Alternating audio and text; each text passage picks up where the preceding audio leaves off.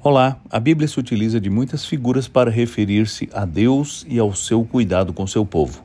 Entre tantas, talvez aquela que o chama de rocha seja uma das mais significativas, porque ela aparece não somente no Antigo Testamento, como também ela é utilizada para referir-se a Jesus Cristo.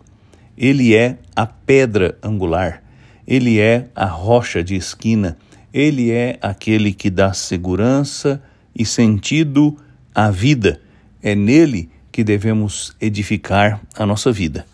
No primeiro livro do profeta Samuel, no capítulo 2, nós encontramos uma das mais belas orações de toda a Escritura Sagrada, a oração de Ana.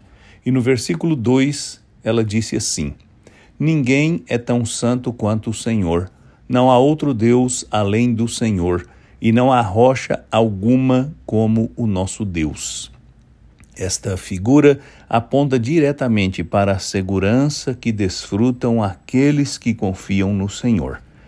Ele é aquele que nos garante que Sua vontade e seus propósitos serão cumpridos.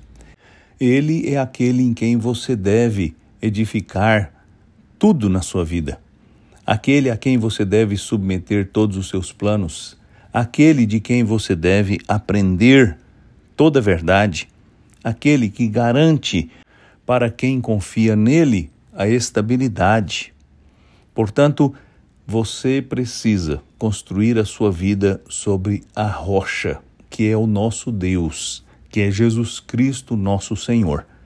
Vivemos em uma sociedade totalmente instável, onde tudo se desfaz, onde tudo desaba, nada se sustenta, mas a vida construída sobre o Senhor Jesus Cristo, Sua palavra, Suas promessas, confiando completamente nele, é uma vida que permanece estável, segura e firme.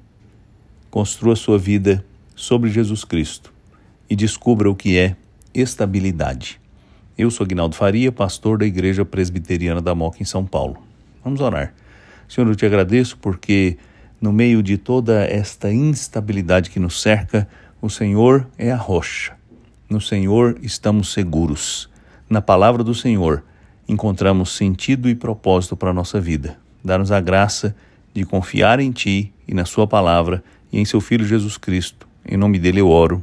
Amém.